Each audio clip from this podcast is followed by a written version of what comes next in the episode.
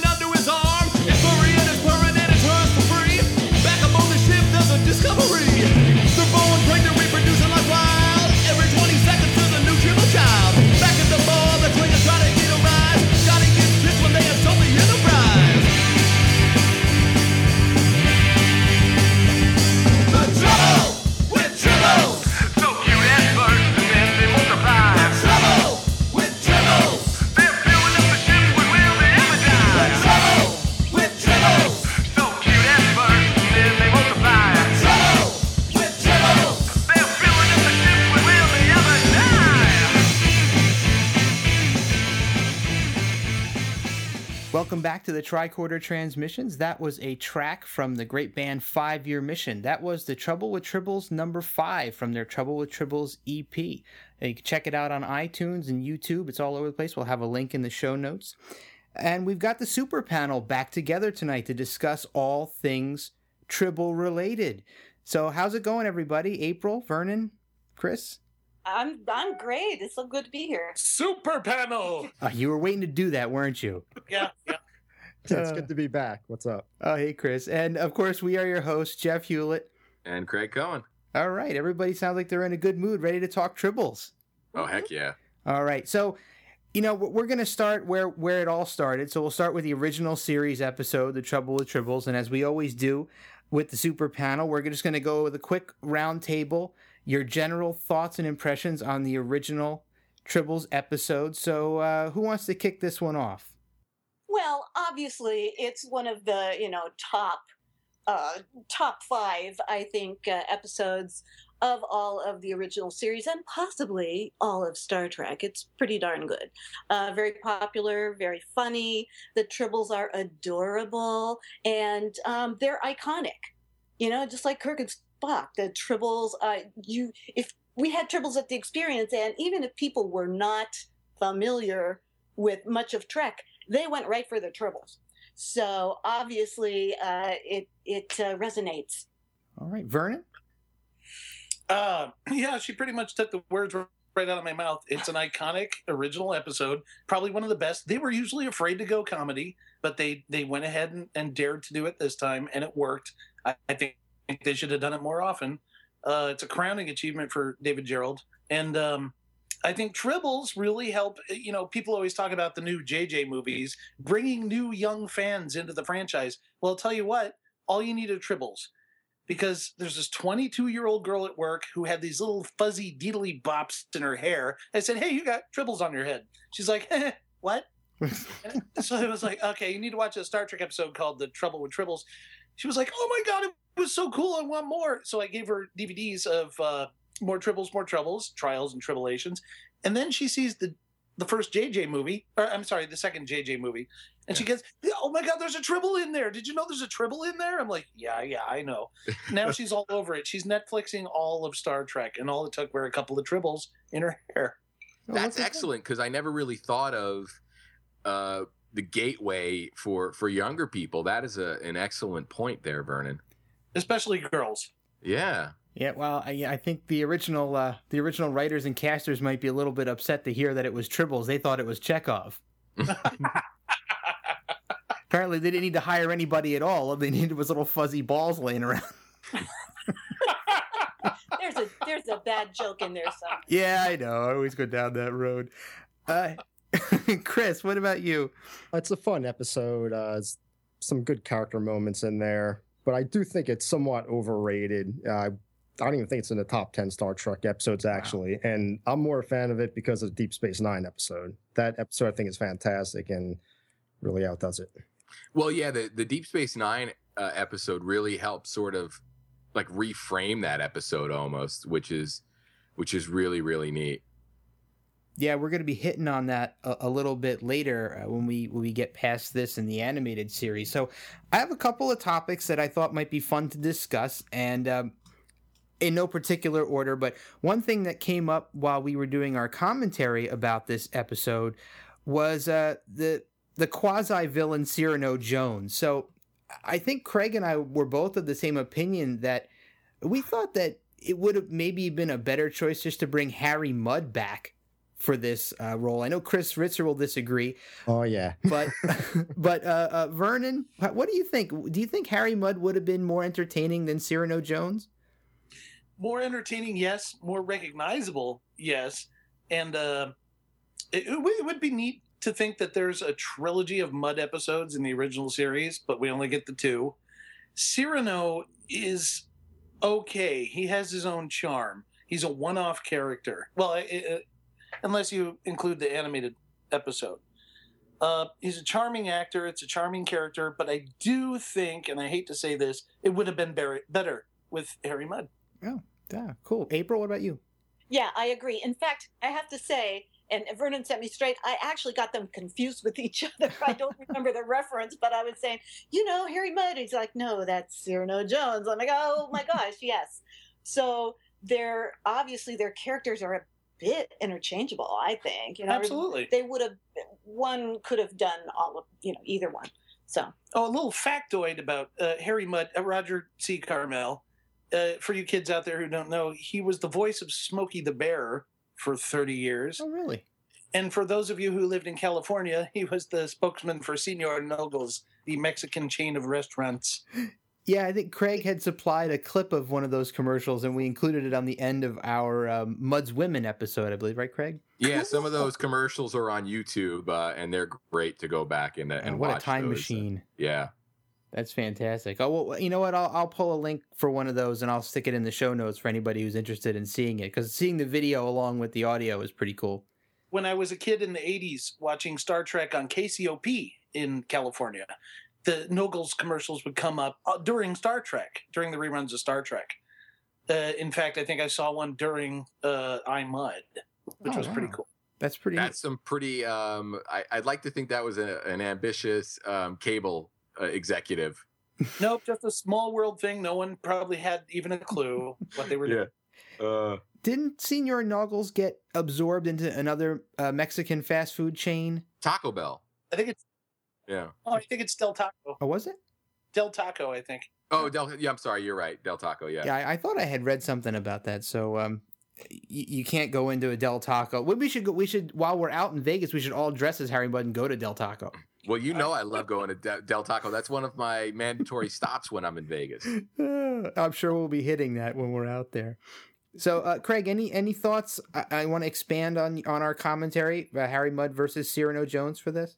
No, I'm more interested in hearing out why Chris thinks that Mudd wouldn't have been a good fit. Is it because you think that this episode's beneath him? I just cannot stand Harry Mudd at Oh, he's not a Those Mudd two, fan. No, I think those are the two Oh, worst same. episodes ever in Star Trek. I Wow. despise them. Oh my Ugh, god! Just, ugh, they're terrible. Wow, the, the the the vitriol coming out towards Harry Mudd. So, Chris, I get, I, I guess this is the point where we come out and say that this is our intervention tonight, um, to you know, uh, to get you off of the "I hate Harry Mudd Uh, Yeah, listen to all this mudslinging. Oh, oh boy. boo! Oh my god.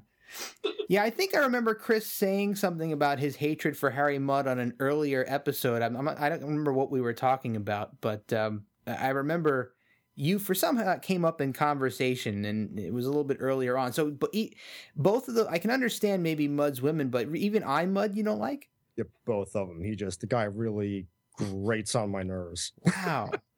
Wow. It's like a looks you're like really thin. nails on a blackboard. All right. Did anyone catch? did anyone catch the quick uh, quip in in Into Darkness that that that ship that they used to get to Kronos was Harry Mudd's confiscated? Uh, Yes. Yeah. Just making sure. Yeah. The one scene I think Mudd really would have stood out in this episode is the scene where the the fight breaks out between you know Scotty and Chekhov and the and the Klingons, and um, Cyrano is you know sort of making drinks and he's trying to get out of the area without spilling his drink, and I think uh, that really had a, a, a Mudd feel to it. And I think that Carmel would have done a really, really great job. Not to take anything away from what um, Stanley Adams did. Yeah, but couldn't you see, you know, during that fight scene, one of the Klingons, you know, grabs Harry Mudd by the collar, and then Mudd's doing one of his trying to talk his way out of it kind of comedic moments? That would have been lovely. Yeah. Yeah, that would have been great. I think Cyrano Jones just kind of, you know, strolls out trying to steal a drink, and then you have the comedic moment where the bartender comes and takes the drink back out of his hand, and then he's got another one in his pocket. so that was about as much as you got from him out of that scene. Roger C. Carmel probably would have improvised something better. Ah, no doubt in my mind. So, any further thoughts on Mudd versus Jones? Anybody before we move along? No? Okay. So, another thing I wanted to ask you guys about, especially uh, April and Vernon. So, this episode establishes the fact that the Klingons are afraid of tribbles. Was there ever a time where somebody brought a tribble into uh, the the experience and tried to scare one of the Klingons with it? It Well- happened all the time. One one particular episode I want to point out is that my niece was eight years old at the time. I uh, she loved Star Trek: The Experience. She was in heaven every time we took her in there, and uh, I was off work, so we were just sitting in Quarks with her parents. I grabbed a tribble from uh, retail, and Churrock, Mark White's uh, Commander Churrock was in the bar doing his rounds. He's eight feet tall. He's an imposing Klingon. and I gave this little eight-year-old girl the tribble and said, without her knowledge, uh, knowing you know, unwittingly, I said, uh, "Honey, you want to take this over and hand it to the nice Klingon man?" He's doing his shtick with somebody at the bar. She comes up behind him and, and tugs on his, you know, the back of his uh, uniform. He turns around and he goes, "What is he?" Ah! And he swats it out of her hand, and it goes flying across the bar, which instantly gave me a feeling of, "Oh no, that's going to scare the hell out of her." But she was giggling so hard she couldn't breathe Oh, because he was so scared of that creature. He was, you know what? The experienced actors, and I'm not, I'm not talking about me. I'm talking about the other ones. They really knew how to play. That was a split second decision Chirac made, and it was absolutely the right one. That's an awesome story. Oh, what's, yes. Well, we had tribbles all over the place. They were kept generally in like a big basket, and they'd replenish the basket because those things went like hotcakes. The I mean, tribble bins. Yes, tribble bins, and they were always, you know, we always had to get new tribbles in because uh, they they were quite the big seller. But Here's, uh, here's one now. can you hear that? Did you just hit that tribble? Yeah, you have to hit it. It's a, it's a official Star Trek: The Experience tribble. They were manufactured by. Uh, I just read the tag. The Idea Factory in New York City. Um, they manufactured them for our entire run there. I can't. I can't even guess how many Oh were my God, tens made of and thousands, sold. Tens of thousands. tens of thousands are out there somewhere. I'm I have about twenty of them. That's right. But uh, yeah, so so the Klingons would would stay far away from those bins. They didn't. They wouldn't even go near them. And if somebody had a, a tribble in their hand, they would you know they would either uh, make fun of them or tell them to put it down or whatever. But the Ferengi loved to tease the uh, the Klingons, and uh, oh yes. Yeah, they would uh, take the the uh, the tribbles out of the bin and chase the Klingons around, and the Klingons were just you know they'd be running like little girls. It uh, it was pretty funny. I've see. always thought that that concept in the in the Star Trek canon was analogous to uh, that Greek fable where the the lion is afraid of the mouse. Wait, the elephant's afraid of the mouse? I don't the- know. something about a thorn and a mouse? I don't know. I'm sorry. I'll get back to you. That was an Aesop's fable, wasn't it? Thank you. Thank you. Apparently.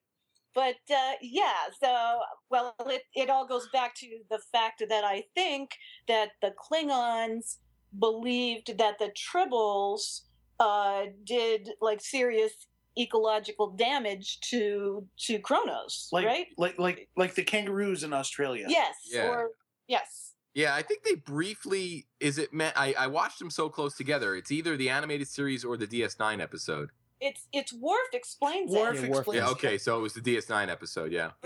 So they almost destroyed their home world, and uh, and they managed to get rid of them. But uh, they consider them the Tribbles to be their enemy. So of course they're not going to have uh, good feelings about the cute little fuzzy guys. Do they still sing songs of the great Tribble Hunt? That's my favorite line in the whole thing. that is a great line. All right. So we will move along. So I- don't think a super panel discussion would be complete without another one of my harebrained schemes and theories about things that they could have used for plausible explanations for the difference between the original series Klingons and the next gen Klingons and oh. beyond. So as we were watching back with the original Tribbles episode, I realized that not only does Kirk mispronounce the name, but one of the Klingons mispronounces the name. They both call them Klingons. Actually, that's that's What? not a mispronunciation. Uh, Klingon is actually how Roddenberry wanted it pronounced. People kept saying, uh, elongating the A and saying Klingons, and that just stuck after a while. But the, the Klingons are named after Roddenberry's police partner in the LAPD, Robert Klingon, Oh wow. and that's how it's actually supposed to be pr- uh, pronounced. Well, is it spelled differently in the in the script? K L I N G A N. I don't know how they spelled it in the script. Usually you see the word Klingon with an O, Oh yeah. and people just naturally say Klingon. But the, the word is actually Klingon. Oh, that's very cool. Well, I was thinking that they could have used that as the explanation. Now, the, the, the old style could have been the Klingons, and the next gen could have been the Klingons. They could have been from the same planet, just a different race, right?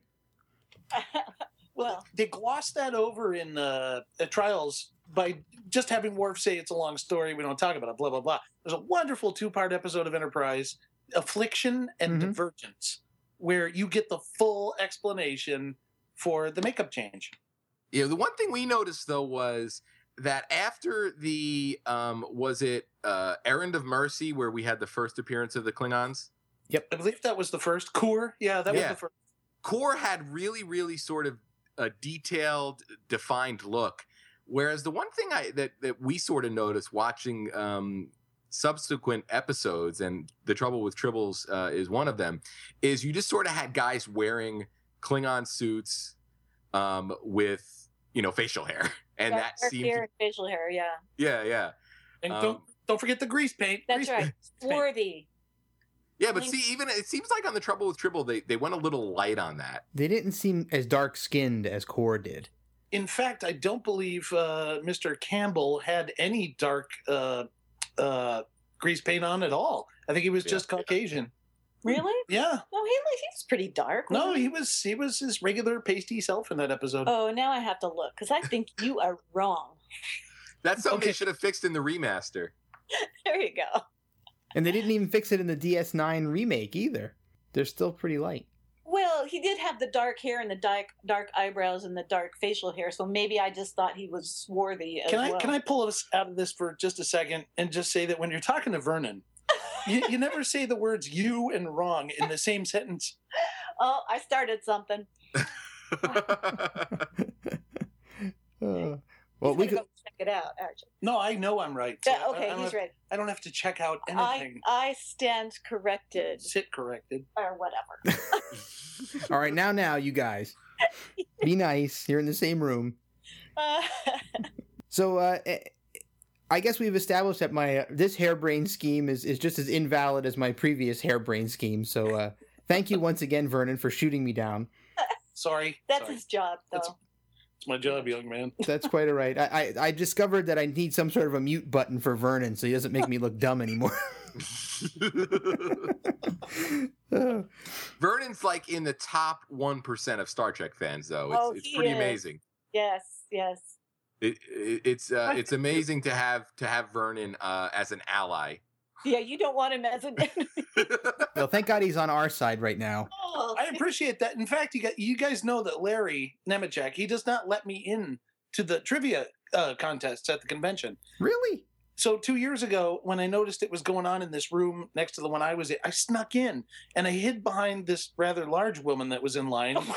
to uh, seriously, I'm hiding behind her in the lineup to answer the trivia questions at the microphone. And then when she's finally eliminated, he sees me standing there and he goes, "Ah, okay, Vernon, okay. And he throws the cards away and he grabs this book and he goes, and he, he asks me a trivia question that he thinks will stump me. And of course, I blew it out of the water. And, uh, but to get me back, he didn't just let me have a prize that I would pick on my own accord.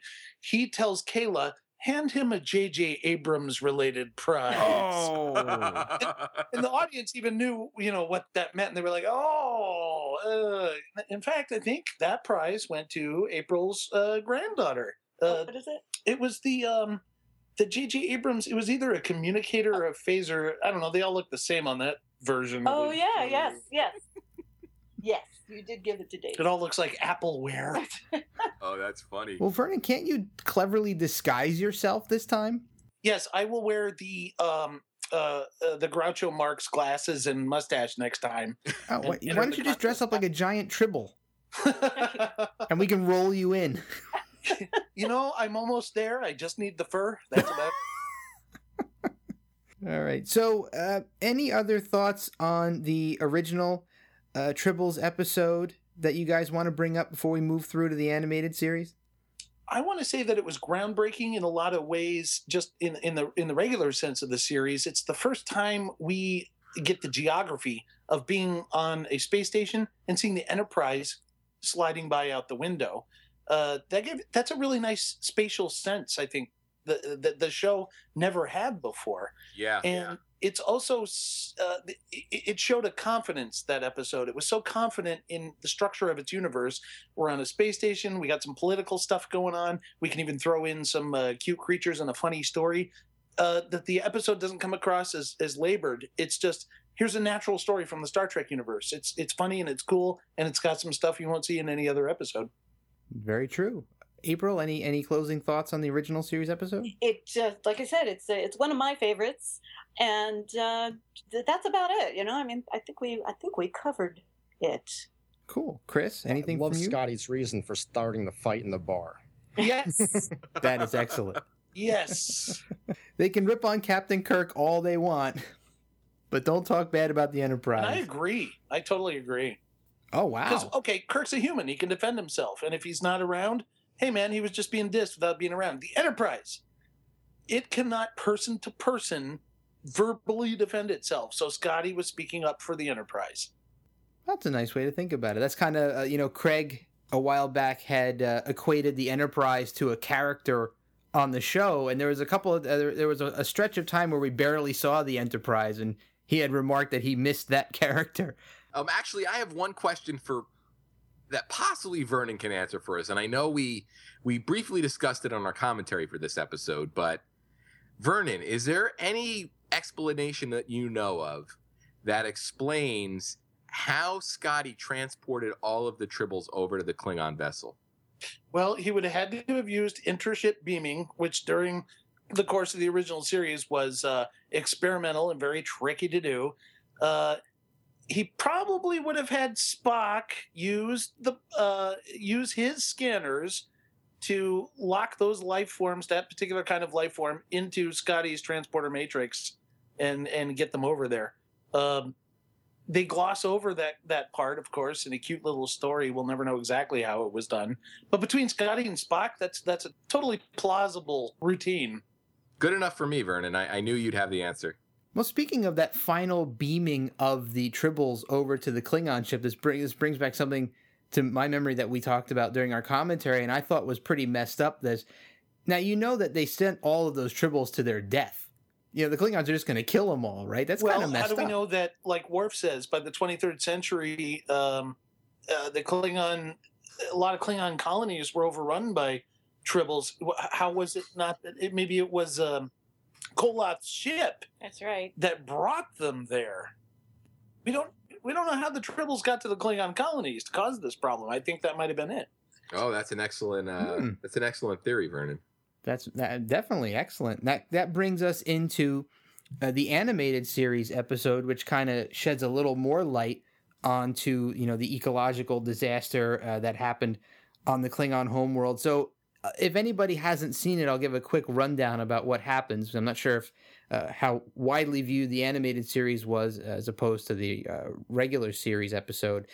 So, pretty much, the Enterprise runs into a small ship that's being chased by some Klingons who are trying to shoot it down, and they rescue the pilot of that ship just before it blows up, which winds up being Cyrano Jones, who has stolen a uh, Klingon uh, biologically engineered tribble predator, which is an interesting looking little creature called the Glommer. He also has supposedly genetically engineered tribbles so that they don't reproduce anymore. They just get fat instead. So uh, a lot of things happen. Uh, the Klingons introduce a new weapon, which is a very strange weapon in itself. We're going to talk about a little bit more about that uh, as the episode here goes on.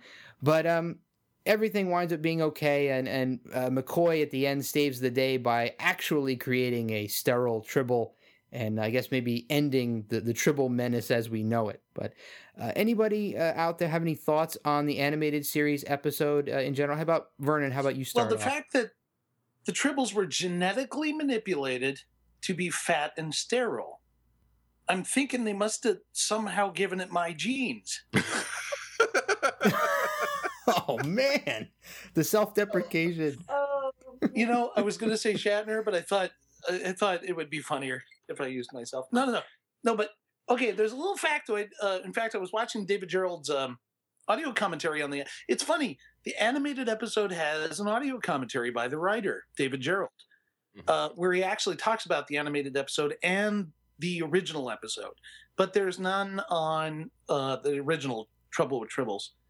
Uh, but the funniest thing about that episode, I don't have much to say about the animated episode other than it's funny that the, the tribbles were pink because the guy in charge of color swatches at Filmation uh, was actually colorblind. oh wow. how, how can a guy Oh, in charge of I know. color swatches? Hey, it be was it was the 70s. It was the 70s. That's crazy. Um, and uh, yeah, he got brown confused with pink. That's pre- I. You know what? I just watched that the other day, and I, I didn't pick up on the fact that all the tribbles were And pink. this is the episode where we learn that Jeff is colorblind. Wow, all these years and I never knew. uh, Chris, Chris Ritzer, thoughts on the animated episode? Yeah, I thought it was all right. I think actually it's the first time you ever get to see the Klingon Imperial emblem. I think uh, you see Koloth on his ship and you see that triarm you symbol. may be correct. Yeah, that, that doesn't pop Wow. up in the original series, and I noticed it on the uh, animated series. Watching that the other day. Interesting. I think that's totally correct. Wow, very cool. I, I didn't pick up on that. Great, great, great drop. Uh, April, any thoughts?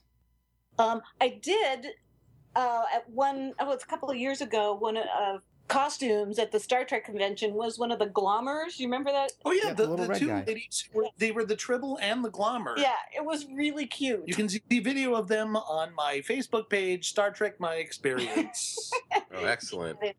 Yeah. So honestly, that was my first. I was like, "What is that? I've never seen that before." You know, they had to tell me what it was. I was like, "Oh, okay." So seriously, that's as uh, that's as close as I've ever gotten to that episode of the animated series. Jeff, you know what I, I really like about the animated series in general, and this episode is a, a, a perfect example of, of that, is they weren't afraid to take advantage of the medium of animation. And the Glommer is an, a perfect example of that because there's no way you could have done at that time a practical Glommer Yep. that looked like that. And there's other many other episodes in the animated series that sort of took that approach. But it's cool to see that even back then, that the sci-fi minds uh, or writers uh, or creators were able to see the potential in animation.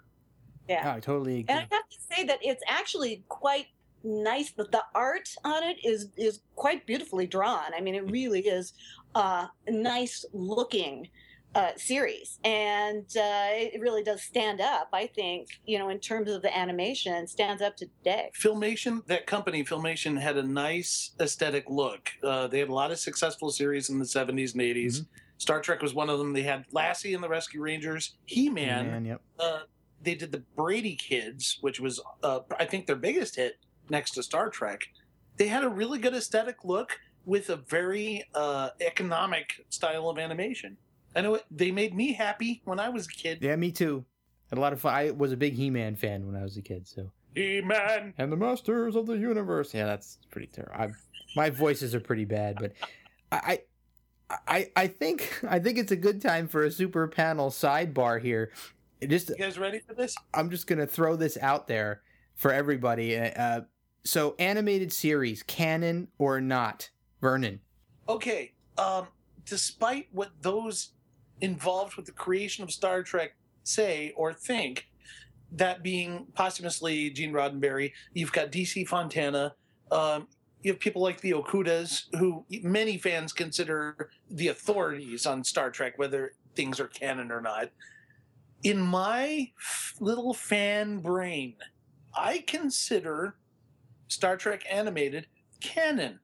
Not only because so many things in that series uh, uh, fit the rest of the canon and were written by authentic Star Trek writers, but because any inconsistencies in the animated series that people say, well, this is inconsistent, so it can't be part of the canon, are smaller than any other inconsistency you find anywhere else in Star Trek, especially the, the Jar Jar Abrams movies. So uh, I I totally consider it canon, and I, I think it's a beautiful part of the canon. It fills in that gap that gap between the original series and the motion picture. It fills it in very nicely Hmm. and artistically. Yeah, I, I completely agree. I've already gone on record saying that I believe that it's canon for all of those same reasons. How about you, April? What do you think? As Vernon said, uh, the writers, the you know the actors, the voice, um, they, they everything about it was what Star Trek was. So I can't say that it's not canon. Um, if if I were to say that that's not canon, I would have to say that uh, what happened at Star Trek: The Experience wasn't canon Oh, which I completely disagree with because you know we were designed and produced and written by the people who were involved with Star Trek from the very beginning. True so that. yeah, so we are canon. So uh, just on that alone, I got to say that the animated series is also canon. All right, that, that's great. A good point about the experience. I hadn't I hadn't thought about that. Uh, Chris Ritzer, canon or not? Oh, definitely canon. I mean, you have all the original actors back for the most part. Roddenberry was heavily involved. He had a lot of the uh, writers from the original series. Yeah, it's without a doubt canon. Oh, all right. Craig, I think you went on record already saying it was canon, right? Yeah, and just to follow up on what Chris just pointed out, he said Roddenberry was very involved. I'm not a fan of the retroactively deeming something not worthy, um, sort of like George Lucas did with the Star Wars Holiday Special. In my opinion, if you take money for something, it's canon. nice. I like that. That that's a good point. Very Yeah. cool. And I I love how you worked in the ho- the Star Wars Holiday Special. Two hours of. Oh, God. I you know I just tried to watch that uh, last Christmas just as a goof because I hadn't seen it in years and I couldn't make it all the way through. Jeff, um, co-host of Camel Clutch Cinema with me, Guy Hutchinson, made a special edit of that that actually makes it watchable. Really? Yeah, he he he edited it in a way that took out like um, a lot of the weird, awkward parts. Probably when that uh, one singer is it is singing to uh, Chewbacca's dad, and it gets kind of That's Diahann Carroll. That's Diahann Carroll. That's Diahann you- Carroll. You can't take that out. well, it was shortened because in, I think in the the the actual episode, it's like four or five minutes long. That's You only really need like thirty seconds. Yeah, and that. Grandpa was kind of like getting off on it, wasn't he? yes. That is what is so awesome about it. so painful to watch, man. God. Oh. All right, so Brought to you by General Motors. Uh, according to the super panel, the animated series is canon, and I think our our word is is law on this now. I, I believe you are correct. I agree. And uh, oh, the, one last thing I want to add about Star Trek animated being related to canon is um, the episode Yesteryear. Yes. I, I'm, I'm sorry I don't remember if it was DC that wrote it or if it was uh, Walter Koenig, uh, but whichever one of them wrote it, it's a beautiful uh, delve into the Vulcan uh, culture episode, which resonates all the way to Enterprise, and uh, a three part a three part episode they did on Enterprise, Mhm. which uh, it covers everything from the Sehlat uh, to the um, the the Forge, and um, the Kir'Shara. hmm All of that was sourced from the animated episode uh, yesteryear. Yeah, and that was DC, by the way, Vernon. Excellent, Yeah. excellent. So it's it's very difficult to say that it's not canon if future shows uh, used things that were introduced in an animated series episode, right? Yeah, uh, unification. Mhm. Sarek mentions a few things about Spock's boyhood that are directly from that episode. Going into the mountains, spending days in the mountains. He said. Yep. Yep. And the and his pet wasn't his pet brought up later too?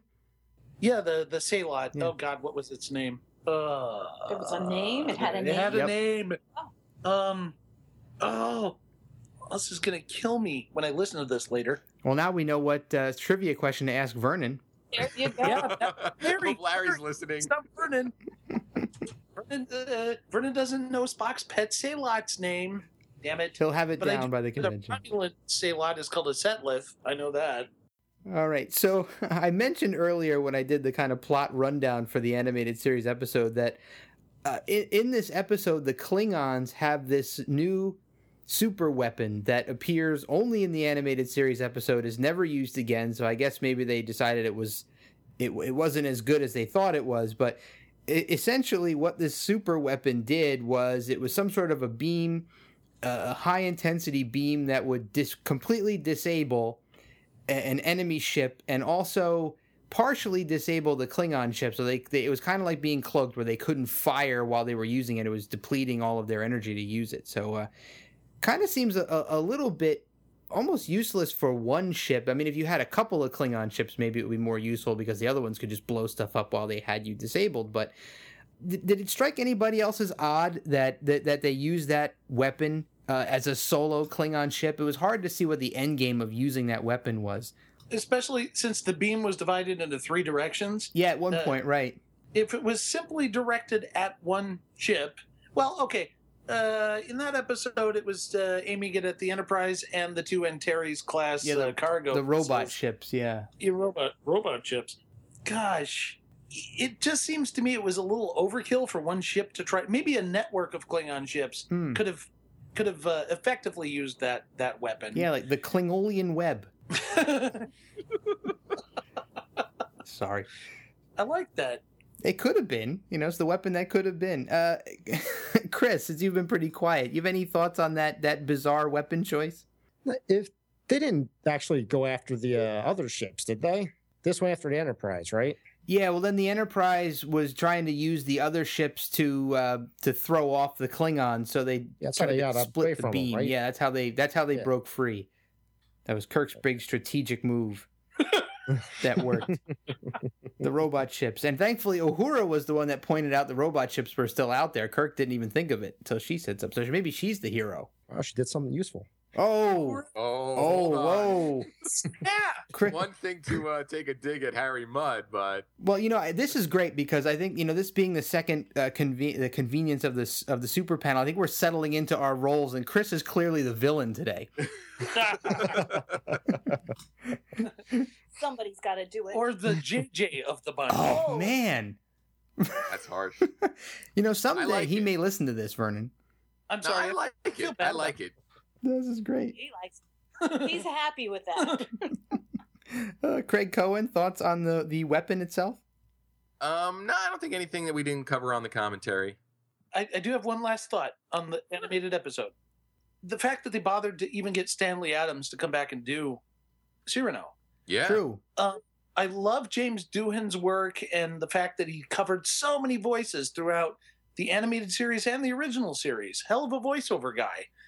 But couldn't they have brought back Mr. Campbell's voice to do Koloth instead of just having James Doohan do Koloth's voice, which was not convincing? No, he didn't do a good Klingon. It No. was too cartoony. He did his computer voice. Yeah. That's that's what he did. Captain James T. Kirk. that's perfect. Oh, thank you. God, that's perfect. I can do one good voice. Uh, oh, when you know, by the time we get to Blood Oath on Deep Space Nine, when Koloth is there, I was expecting him to say, "Dax, it is good to see you again, my friend. How have you been?" uh, if if you have if you haven't seen this episode, anybody listening to this, it's worth it just to hear that Klingon voice. Yeah. It's kind of awkward and kind of funny. Bless James Doohan's soul. Bless his soul. So we we mentioned briefly before that this episode also brings in uh, another creature that we've never seen again. I- I guess except if you were at the uh, the convention and saw the live action Glommer that that April was mentioning before. But the so the the way that this thing works it, it's kind of a bizarre looking creature but again this is one of the things that craig pointed out this is one of the things that they could do with the animated series that they couldn't do with the regular series proper because there was just no way that you could have convincingly made a creature that looked like this. So it walks around on on, on i think three legs and it's kind of a red blob with little eyeballs on the top of it and it would walk over top of a tribble and then like sit on top of the tribble It it ate it, ate the Tribbles South Park style, if you know what I mean. yeah, through the through the back end. so it was a little bit strange, but uh, there was only one Glommer, and uh, and uh, the, Cyrano was being chased by the Klingons because he stole uh, this Glommer creature. Uh, for what purpose, I wasn't exactly sure because Cyrano had stated that he genetically modified the Tribble so they wouldn't reproduce. I wasn't sure what he would need the Glommer for. I don't think that was really uh, fleshed out too much in the episode, but uh, I think that was just they used that as a plot device to have the Klingons chase after them. Thoughts in general on the Glommer and, and why they, they didn't reuse it at all? I thought it would have been kind of a cool creature to see, you know, thrown in a background somewhere or brought into, you know, maybe into a, the Deep Space Nine episode when they overran the uh, the promenade with Tribbles. Well, now I'm wishing that at the convention that they would have done, you know, uh, that that the Glommer would have sat on the tribble and done that whole thing. You know, that would have been cool. Oh no, I think there was a video made in the suite later, but it's Oh. it's not available to the public. Oh, Oh no. man. I actually think the Glommer probably would have been hard to pull off until until pretty recently. You know, at least convincingly. Uh, I I don't know if they had the technology on DS9 to really do it, Yeah, without uh, CGI, that would have been really difficult. unless they made like a Glommer puppet, like almost a marionette. Mhm. Yeah, well, I mean, I guess that, that is true because if you if you look at some of the attempts at uh, CGI creatures in say next gen, some of that stuff was kind of rough around the edges, a little rigid, a little stiff, and um, I guess you probably couldn't have pulled it off until maybe the Enterprise days. Oh yeah. Yeah, That's probably why they didn't revisit it. You know, just too hard to to do. yeah. Well, there's a, there's another idea for for JJ. Yeah, throw the Glommer in there. Why not? Well, somebody's gonna have to take out that immortal tribble they have running around now, right? The, That's the right. Khan tribble. It's, it's gonna be, you know, that sets up a whole new movie, The Wrath of Tribble, because he has Khan's blood in him now. hmm Yeah, that tribble can take over the universe, Kill all the Klingons. Yeah, absolutely. and you can have Cumberbatch with tribble fur on his face, going, "My name is Khan." Can I drop the obvious joke here? Super Tribble. Yeah, so we we we theorize now. Like yeah, we were just saying that the now this resurrected God Tribble is going to be out there somewhere, and I guess what we it wasn't clear whether or not that was one of the sterilized tribbles or one of the tribbles that would reproduce. So if it if it is in fact the God Tribble that can reproduce, we could have a serious apocalypse on our hands. Well, that's true, but maybe they put it in the in the chamber with uh with Khan and Aw, put it to he's sleep. got a little sleepy Tribble with. It's a nice furry thing to hold on to, and he's asleep. Oh. Oh, that's hilarious. Sounds good to me. I think that whole franchise should be put to sleep. That well, Vernon, they just announced the new one. What you mean? Star Wars Episode Seven? That's No. the third Star Trek movie. No, 2016. Just in time for the 50th anniversary. Yep. Oh, so We- we- I guess we won't tell him who's directing it. Oh, tell him, tell him. oh, it's going to be one of the writers, Orci or Lindelof, or one of those It's- it's- guys. Exactly. You caught it. It's Orci. Yeah, maybe it might be slightly better. Oh, because what what I love about Orci and Lindelof, they actually know who I am. JJ doesn't know who I am. Those guys know who I am, and they know I hate what they're doing. Yeah. So maybe this will be entertaining. My biggest concern there is he's never directed a movie before. Yes, that's uh, very true. And here he's going to be directing a hundred million dollar plus budget movie. Well, he can't do any worse than Oh, I know because to watch a JJ movie, you'd think he'd never directed before. Oh no. Oh man. Why is this, why are we slamming JJ? I know. I'm sorry. I won't do it anymore. I- Stop it. I'm sorry. Okay. Stop. we were talking about tribbles. Tribbles. Yes, we were. So we we we were wrapping up the animated series episode uh, with the with the talk about the Glommer. So we c- That's why Roddenberry didn't want that to be canon. Glommer. okay. so next up, let's just let's move on. So Blommerberries. So next up, we've got the DS9 Trials and Tribulations episode. Yes. Oh, that that brings some happiness to the group. So, uh, hey, Chris, do you want to give a plot rundown on this one? okay. Uh, they actually get uh, Charlie Brill back to play Arne Darvin, and he's on the board the uh, Defiant. I think they're taking him back from uh, Cardassia. He was imprisoned or something, and the Cardassians also happen to give the uh, Bajorans back the Orb of Time. So this guy, he goes, he gets the Orb of Time, and he sends the Defiant back back into the Enterprise, old Enterprise times, and he has a plan to kill Kirk with a tribble with a bomb in it, which is a pretty good idea, I think. What a great way to kill Kirk. Would have been better than the way he that- died in that's a fun way to go out. So anyway, yeah, he ends up telling him exactly what he's going to do and all that. They hunt down the Tribble, and they save the day. But this is just, it's a really fun episode. The job they do incorporating DS9 cast with the old footage is absolutely fantastic. You really can't tell the difference at all. Uh, the coloring they used, it matches really, really good. They did a fantastic job with that. And I really love the 3D models they used for uh, the space station and Enterprise. And I wouldn't be surprised if they used those same 3D models for the uh, Blu-ray Actually, uh, remaster. physical- Those were physical models in Trials and Tribulations. Really? Wow. Those were motion control models. Great. Yeah. Amazing. Oh, they were fantastic. They were really, really good. There's a lot of great stuff to talk about in this episode, and I'm sure everybody has a lot of really great stuff to say. I, wanted to say I, I recently watched this uh, just to prep for this episode again. I've seen it a few times now, and one thing that really stands out to me is that this episode it, it almost feels like a love letter to the original series. They they treat the source material so well. Uh, they they don't at any point treat the original series as a joke or, or or play it off as silly or campy. They really treat it with a lot of respect and a lot of love. I I I, I hope everybody else feels the same way. Oh yes, I mean it is. It really is what you said. It's a love letter, you know, to uh, to something that is iconic and uh, going back to the roots of Star Trek and what made it so popular and so beloved. And uh, just to touch on that again, I have to tell you, has anybody here watched um, the Star Trek Continues?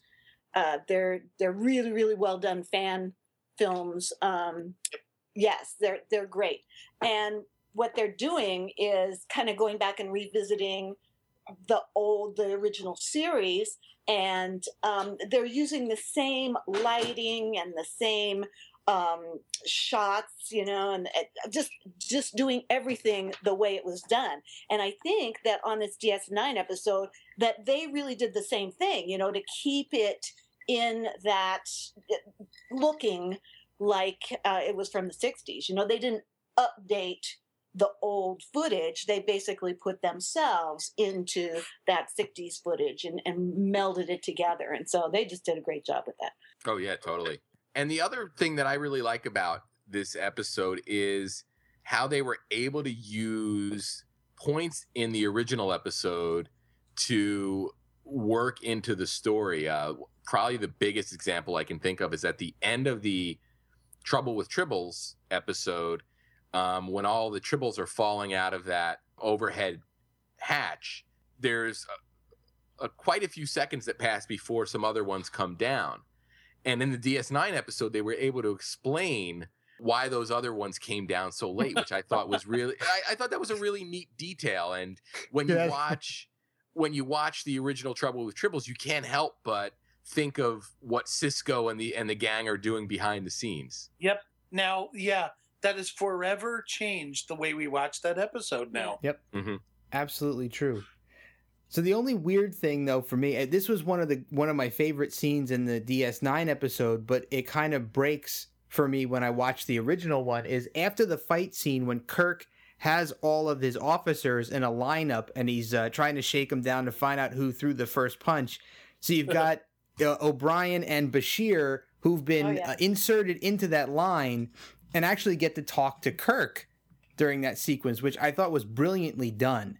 So it was a little bit of a weird thing to go back to watch the original Tribbles episode and and have them not be there. but I thought that scene was was exceptionally well done and and it, it really showcased how much work they put into uh, making those effects realistic. That episode was brilliant, not just in the technical sense, but in the way they wrote what they were going to do to integrate the modern cast with the original one. Absolutely agree on that. There's so many little touches. Yeah, you know what else really sort of, and maybe Chris or Vernon can speak to this, are like the the time cops who pretty much Oh yeah, the Department of uh, Temporal Investigations. Yeah. Lux- was Lucsly that something that was that was utilized again in Trek? That was a that seemed like a the like the time cop thing seemed like a brand new concept to me. Yeah, And that was the only like a missed opportunity. Yeah, that's the only time they've actually used them. They've brought them up uh, fairly often in the novels, but not in the uh, shows. Yeah, I love the fact that they um when uh, when Sisko mentions Kirk, um, they say he was like one of the biggest offenders. Yeah. Yeah, yeah, 17, 17. violations. Yeah. you know the names Lucsly and, Mul- and Dulmer were anagrams of Scully and Mulder. Oh, oh wow. wow, okay. Uh, there was a early, very early concept where, uh, unfortunately, the studios couldn't agree on a deal. There was going to be an episode where uh, the agents from the X Files, Scully and Mulder, were going to have to capture, interrogate, and explain why these uh, Earth people from the future were on Earth, uh, tracking down some bad guy, which was going to be the some of the crew members from DS9. It was going to be a crossover X Files and Star Trek. Oh my god. Uh, Oh, it, wow. it never got beyond even the first draft before they realized the studios are never going to combine on this. We're never going to do it.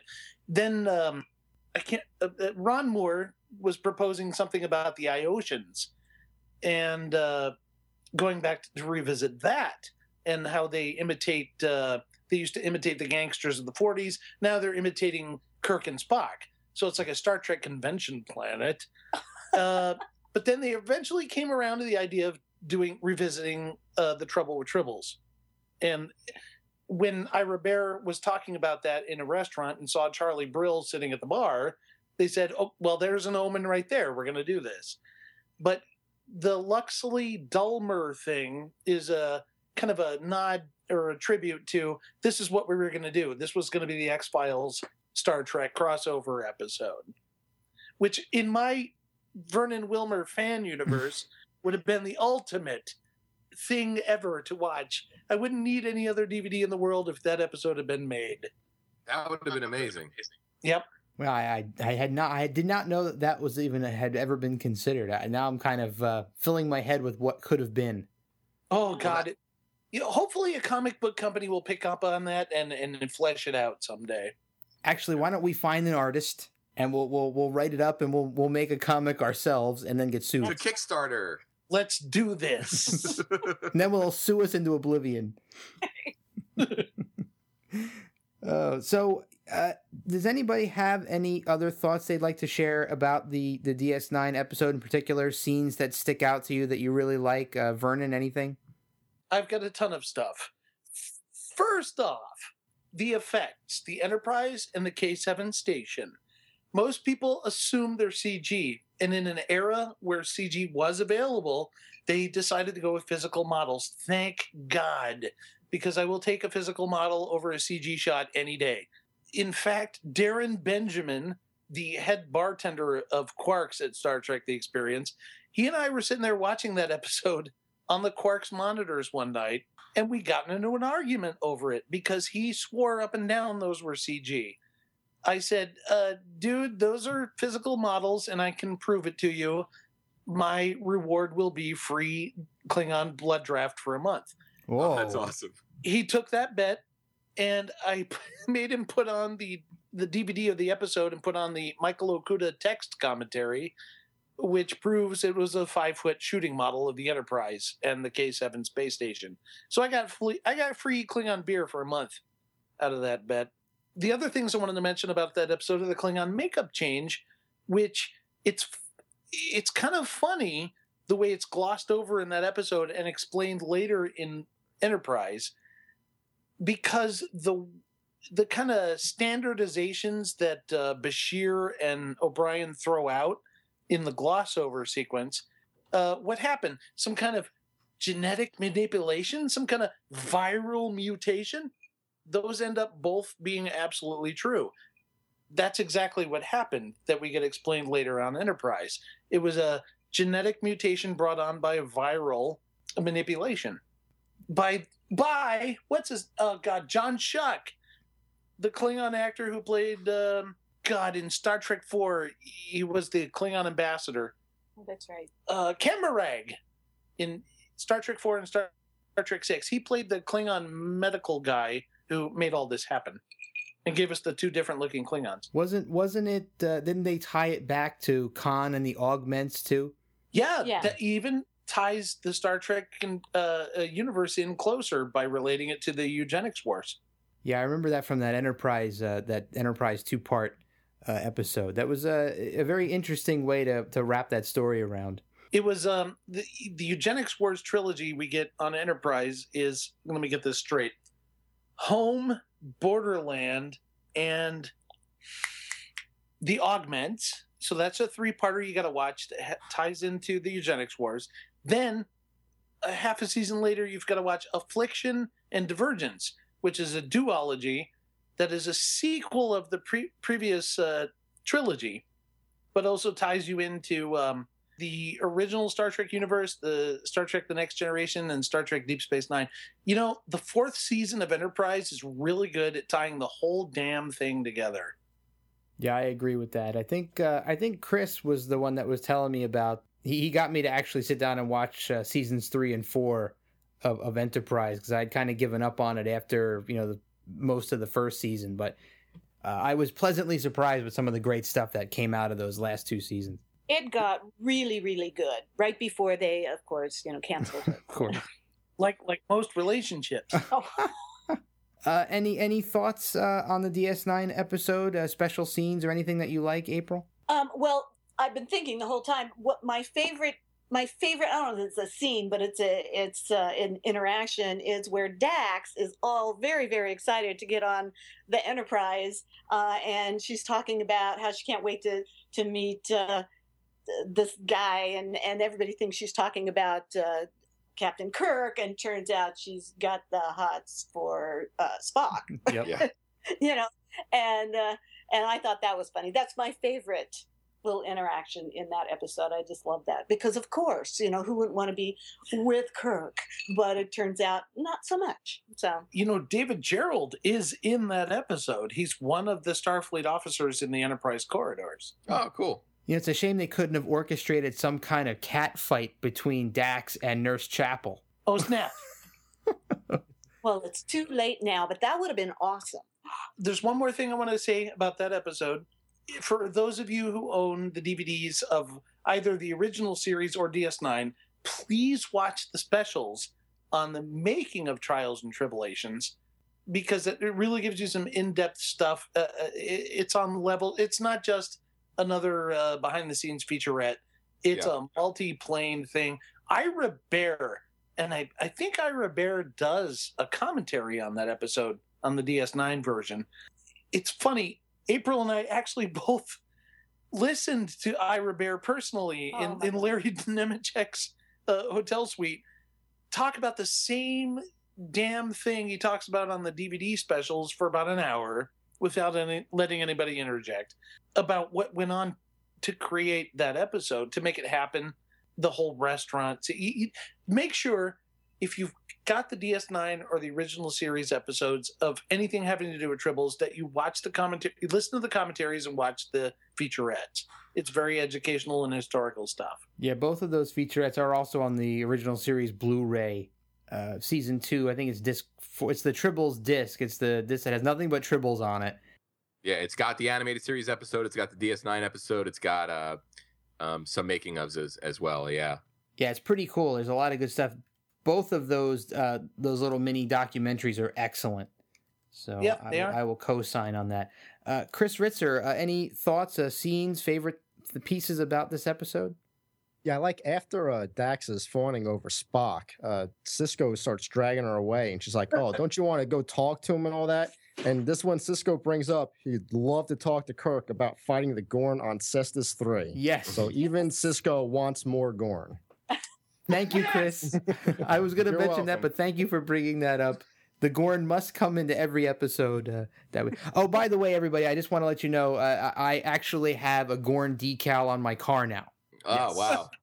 You're gonna have to send a picture of that out on the uh, on the, the Facebook or the Twitter. Oh, I will. There, I found that there's a an awesome uh, vinyl decal set, original series vinyl decal set on ThinkGeek now.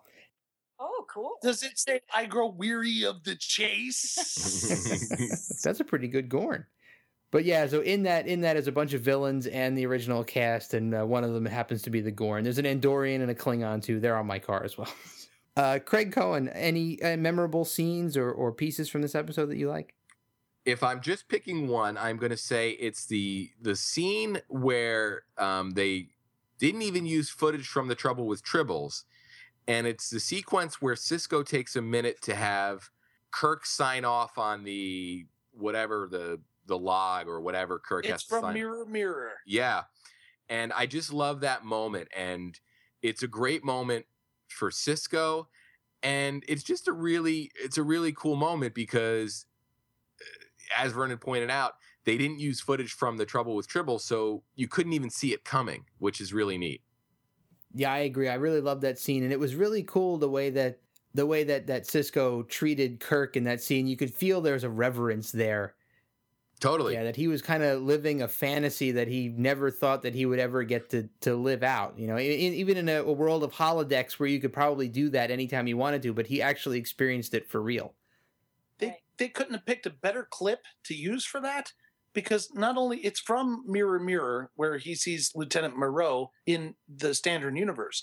Um, they couldn't have picked a better clip because not only was Kirk in the same uh, casual duty uniform that he was in in Trouble with Tribbles, but Uhura is in the background gawking at this Sisko guy like, Ooh, Yeah. wow, I want to get, I want to get with that. and Spock's also giving an appropriate look, like uh, that's a stand-up looking guy, but I don't know who the hell it is. Yeah. It's a perfect, perfect scene to insert Sisko into.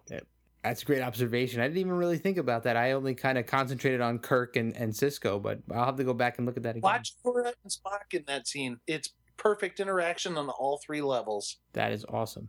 Well, that kind of wraps up the the three episodes that that we had on the agenda to discuss. Um, but while we have April and Vernon here, we have a few weeks left before the uh, convention comes. And I know you guys said before we started this episode that you're working on uh, a photo slideshow to go along with your panel.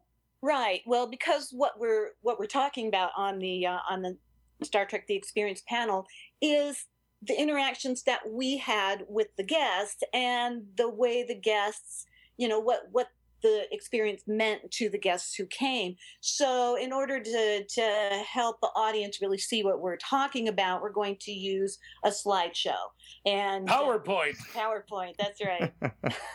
I'm good at that.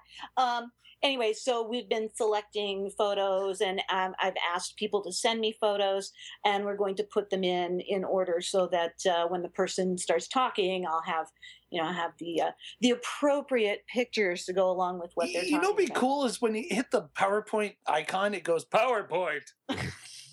now, do you guys remember film strips? D- d- Is anybody here as old as me?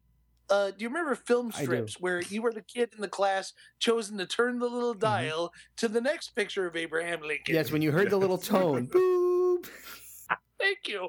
Yes, that's what PowerPoint is, just in a digital format. That's right, except it's on your computer, but but it works very nicely, and there's no beep. Ricky, turn the knob, Ricky. You'd be asleep at the wheel. Anyway, so that's what we're doing, and uh, you know, so I've gotten some really nice pictures from people, and And uh, we're very excited. We are so excited to do this panel. I can't even tell you. Abraham Lincoln built a log cabin back in 1842. Well, hey, Abraham Lincoln was on a Trek episode. You could talk about that. But My God, you are right. He's not on our panel, though. so- oh man, that's great. So, uh, thanks everybody for being here. Uh, I'll, I'll go around the room once more for, for any closing remarks before we uh, we finish up here. So, uh, April, anything you want to say to wrap this up? Uh, no, except for this was fun, as you know, as always, uh, hanging out with you guys and Super panel. super panel, And uh, once again, one of my favorite episodes of the original series. Uh, so well done. And yeah, you know, the, now that we're talking about the DS9 episode, I really got to go back and watch that because uh, it was so. It it was it was a love letter. Uh, a shout out to to something that is iconic and uh, yeah, just just really great. And so now- much, so much more than Riker and Fat Riker and Troi trying to squeeze back into their spandex and interacting with Captain Archer. Yeah, much more. yeah, much more than that. Vernon alluding to the the finale of Enterprise. right. Okay. Uh, Vernon, might, why don't you go next? I'm sorry. Yeah, I kind of butted my way in there. I'm yes, sorry. you did. Uh, uh, I think we I, we covered everything Tribble related. Uh, uh, We didn't mention the fact you do see Tribbles in Star Trek Three: The Search for Spock. I won't tell you where. Just watch the damn movie and look for the Tribbles. But I just posted online, and maybe you'll put a link up to this. My entry Oh, yes. for the Star Trek Convention music video contest this year. Uh, I just put it on my Facebook page. Star Trek Oops Upside Your Head, Mhm. which features a lot of footage from Star Trek. Uh, Trouble both Tribbles. Trouble with Yes. Tribbles. Well, yeah, the Trouble with Tribbles. There's some Tribble footage in there. So watch it. It's funny. You'll have a, a great laugh. And hey, maybe I can be the winner again this year, as usual, as always. Well, I certainly hope so. That that's the video with all of the slaps and punches, right? Yeah, you've seen it? You've Yeah, I saw when you you posted a preview. Uh, you sent out like a little private note That's uh, right. a, That's a it. while back with it, and I watched it, and it is well done. It has to have been a lot of work. Thank you. Yes, it took about two years to make that video. Oh, There is wow. more bitch slapping in Star Trek than you would ever imagine until you see this video. Yes, I will vouch for it. I, as, as a person who's seen it, it is quite funny, and I, I imagine when it is played in front of a, a large audience, there's going to be a lot of laughter there, and I will happily put a link to that Thank you, sir. in the show notes. Uh, Chris Ritzer, closing remarks. all the uh, Tribble episodes are really fun, uh, especially the DS9 episode. And uh, yeah, I think we just about covered everything. So yeah, All right, very good. Craig Cohen. I just want to say that um, the these supplemental episodes with the panels really sort of illustrate how great you know the the show content that we can generate is, and this is really uh, a perfect episode um, or cluster of episodes to talk about. And I just really am always amazed, continually amazed by the the topics and content that the super panel brings to the table. I always learn something new. So uh, thanks again, guys. Super panel. Perfect timing on that one. So yeah, you know, I'll reiterate Craig's comments. Thanks again, guys, for being on. This this whole super panel thing has been awesome, and I'm I'm really looking forward to the next one. We're gonna have to discuss which episode we want to do next, but uh, it's always a heck of a lot of fun to talk to you guys. I'm really looking forward to seeing you guys in Vegas, and uh, thanks as always for being on the show, and thanks to all of our listeners uh, who are listening in. Our our, uh, our listener numbers have been creeping up and we're very happy about that. Word's been getting out. We've met a lot of great new friends, and uh, we're looking forward to seeing some of them at the convention and uh, getting to know a lot more of you out there. So, if you're listening to this and you want to catch up with us online, you can catch us at the tricordertransmissions.com on Facebook slash the tricorder transmissions and TTT underscore pod on Twitter. Uh, April, Vernon, Chris, anybody want to give a plug where people can find you?